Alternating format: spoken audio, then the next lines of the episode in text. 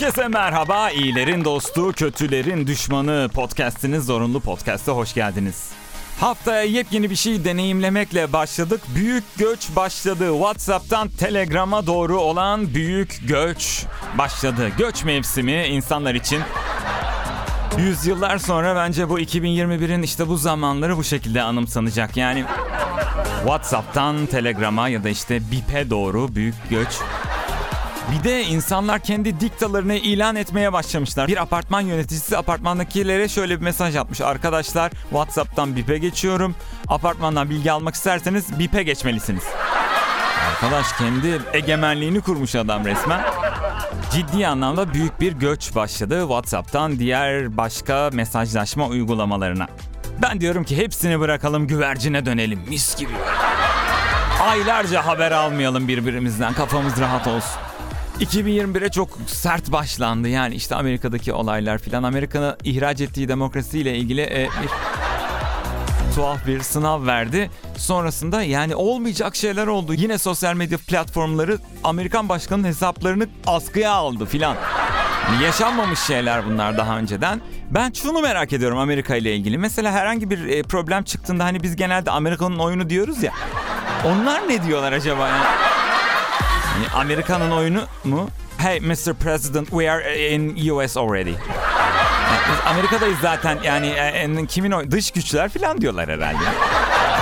Herkesin dediği şey Netflix bir aya kadar bunun dizisini yapar ve e, Netflix'e koyar diye bir görüş var.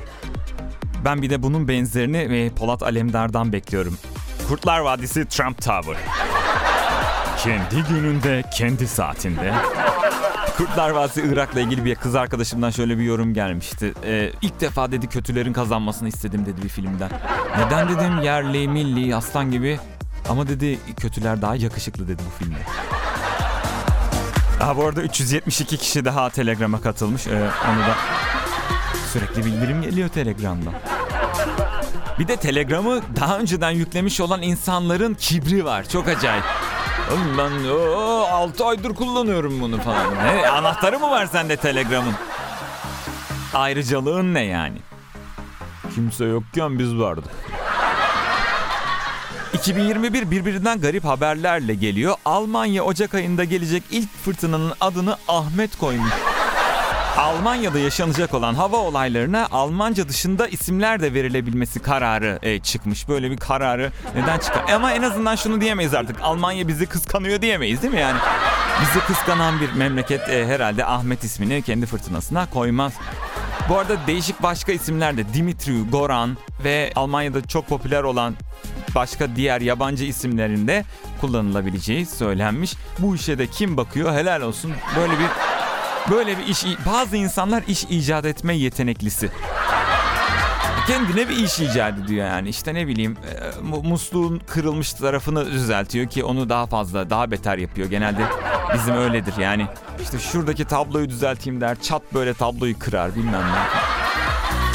Kendine iş icat eden bir yığın insan var. Bunlar da onlardan biri herhalde. Eğer isim koymamız gerekiyorsa ama bu bir sonraki fırtınanın ismini lütfen Boys Anılar olarak tescil edebilirsek. Uh, dondum dondum bu sene de ne Hamet yaptı. Uh.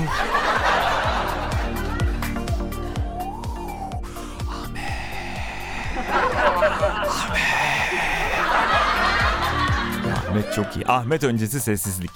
Ama eğer bir fırtınaya özgür ismini vermezseniz hakikaten sizin beni kıskandığınızı düşüneceğim Almanlar. Almanlar yenilince biz de yenik sayıldık malum. Tekrar görüşeceğiz.